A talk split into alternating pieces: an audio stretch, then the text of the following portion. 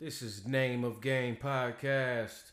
I am your host, the MC, the Master of Ceremonies. This is episode 142. I want to thank you very much for tuning in, no matter where you're at.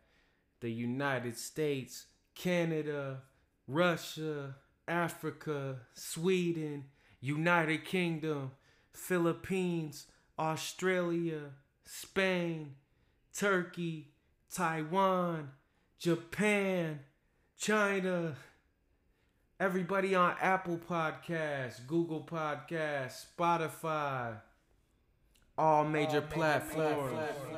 Let's go.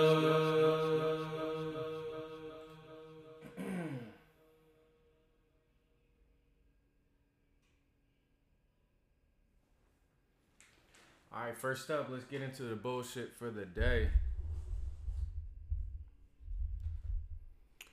We got this uh this girl, this Catch Me Outside girl, if you guys remember Bhad Bhabie or Bad Barbie, whatever the fuck this girl's name is. She basically called out the boxer Adrien Broner for DMing her an Instagram or whatever platform it was, basically telling her to text him. She responded with like an emoji, like an Akon emoji saying locked up, basically implicating that he's too old to be messaging her. Adrien Broner, because this happened the other day, Adrien Broner responded today saying that he wasn't aware that she was underage. And just people are going crazy in the comments talking about, you know, he's a R. Kelly looking ass motherfucker and all type of stuff. But, anyways, when, once I seen this, I, I really didn't care about it, but I knew that it was gonna gain traction and keep moving in the media. So here we go. Um, she basically called him out, and he responded, said he didn't know that she was that old. I originally, when I read this, I thought he was going to try to bullshit and say his account was hacked or make up some lie, but he straight up said, "Oh, I didn't know that she wasn't of age." I just thought this was hilarious and then just for her to call him out and especially it being Adrien Broner. So that's why we're discussing that. What do you guys think of this? Do you think that he was aware that she is that age or she isn't that age? Um, I believe Adrien Broner is older than me. You know, I'm a I'm 28 years old. I believe he knows better. Um, yeah, just uh, pretty funny though that she called him out and I was surprised to see that he didn't make up some scandalous, funny story. What do you guys think about this shit, man?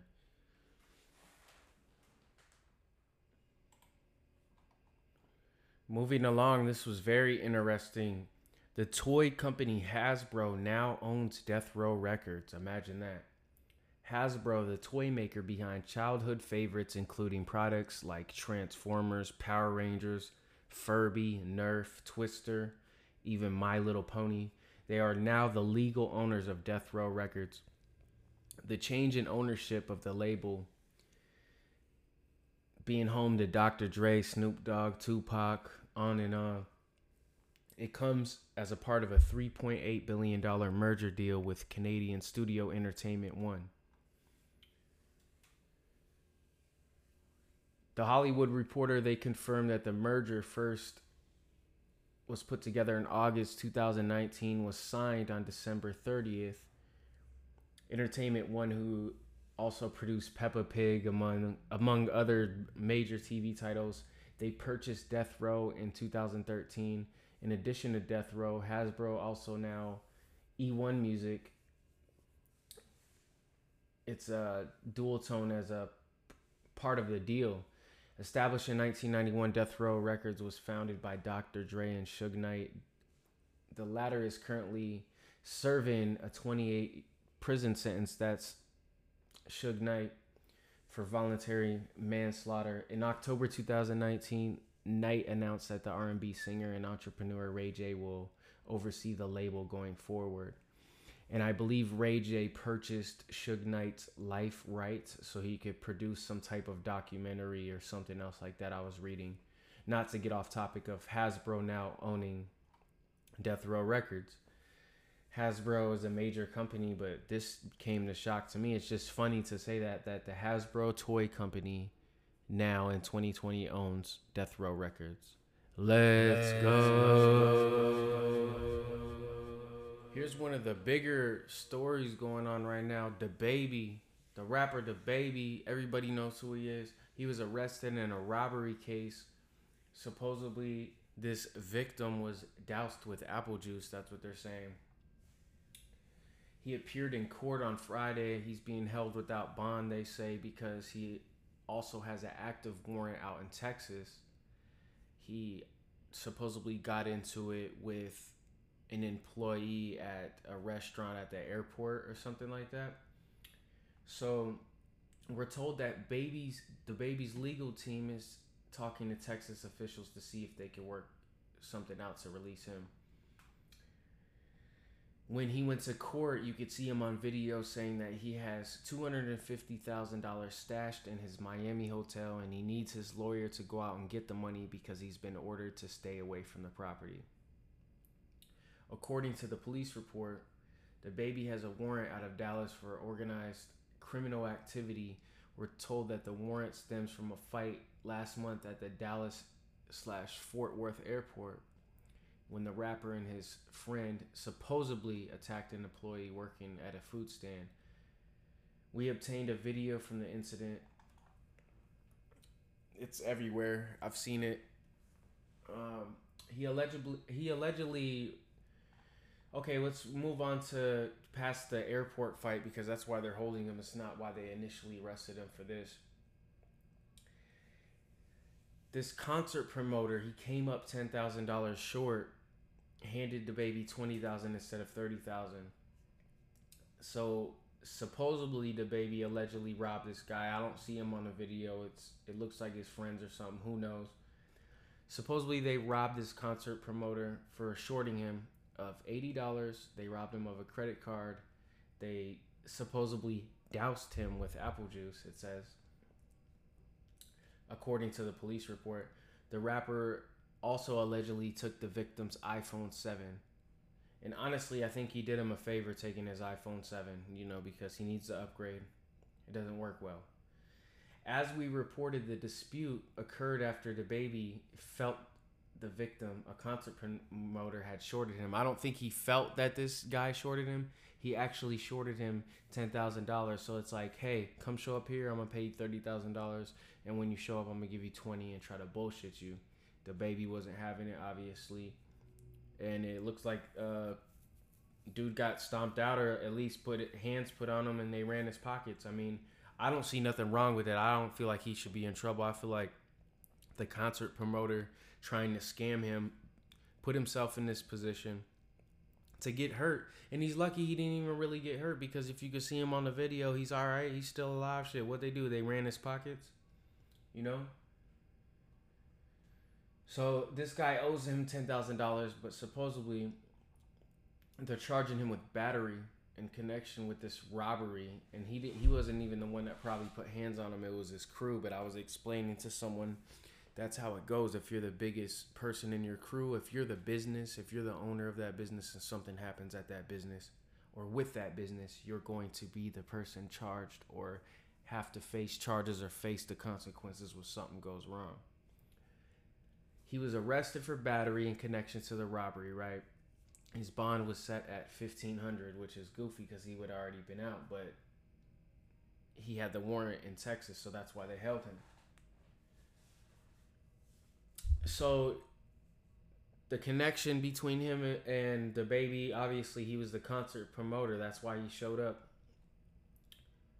it was uh, to pay him for the gig. I'm not sure if he uh, performed yet or if it was supposed supposed to be that night. Uh, so yeah, man. How how would you feel if someone said they were gonna pay you this amount, you show up and they try to short you? You're not gonna be happy about it. You could see him being taken into police headquarters. The biggest thing, the biggest thing is that when you're this big of a star, and especially nowadays, even if you're not a star, you can't just go around beating up people running their pockets because you're upset about something. I know that in the streets, and even if you're not in the streets, if someone does you wrong, sometimes you just got to put your hands on them. I understand that. But there's got to be certain guidelines and ways to move and work around this and not get in trouble because Nowadays, it's almost impossible to not get in trouble if you're going to do these type of things. And this is a big star. Um, he was just arrested last week in Charlotte before all this happened. He was performing. I seen the video, and they were bothering him, saying that he smelled. They smelled weed in his car. Uh, they said that 15 cops swarmed his vehicle once he left the venue, searched it, and supposedly found weed when they approached him and they were trying to speak to him, you could see he was obviously unbothered. He said, "I don't have any weed." He said, "What the fuck you talking about?" Basically, have a nice day and kept it moving. And they ended up ended up arresting him. He was let go.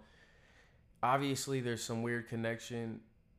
They're harassing this man, but at the same time, you got to move more smart when it comes to these things. When you're handling things, just because your guys are the one that beat him up and eh, supposedly did whatever it doesn't mean that you're not going to catch the consequences for it. And that's something that he's going to have to learn if he's going to be out, be successful, and be on top at the same time. And that's a hard thing to do and manage. And I understand that.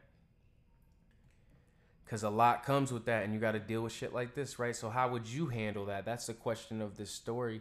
How would you handle that if a concert promoter shorted you $10,000, said he was going to pay you 30 you showed up, he shorted you, you're not going to be happy, period. I don't know if it would have went like that with anybody else, but I, I'm not gonna play. I'm not gonna do the whole show. The whole show's canceled. I'm canceling everything. You wasted my time, and I'm gonna sue you for double for what the fuck you said you're gonna pay me, but I'll probably never get it. So, waste of time, right? So that's probably what he thought. There's always multiple way of handling things.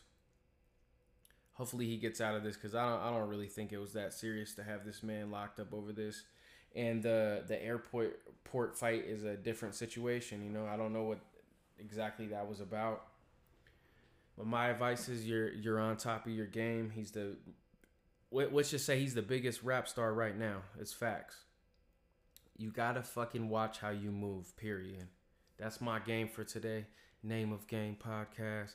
This is episode 141. I'm just playing. It's episode 142. I'm losing my mind. We're on Apple Podcasts, Google Podcasts, Spotify, Castbox, Stitcher, all major, all platforms. this is Name of Game Podcast. I am your host. Let's go. Last on willing to plot, smoking on pot. Bitch, give me what you got. Grew up a criminal, been dropping names, not subliminals, riding on them. I'm not feeling them, putting my own work, cause I'm greasy. I'm doing my own dirt, this shit's too easy. To get snitched on, everybody flipping a brick and fucking a bitch and doing everything illegal, trying to get on. When it fits on, rip, rip, chicken, chick pause. Get off the dick and balls. Suck the dick till it's sweet, clean. Er. These bitches call me Mr. Clean. Speakers, gon' get the bleed. Smoking on pot. Bitch, give me what you got. Grew up a criminal, been dropping names, not subliminals. Riding on them, I'm not feeling them. Putting my own work, cause I'm breezy. I'm doing my own dirt, this shit's too easy. Go bananas, they geeking my cities, they tweaking. The Monday and Tuesday, they drinking like weekends, they smoking and shooting and snorting, they fiending. Why are we living this life? What's the meaning? Geeking my cities, they tweaking. The Monday and Tuesday, they drinking like weekends, smoking and shooting and snorting, they fiending. Why are we living this life? What's the meaning, meaning, meaning, meaning.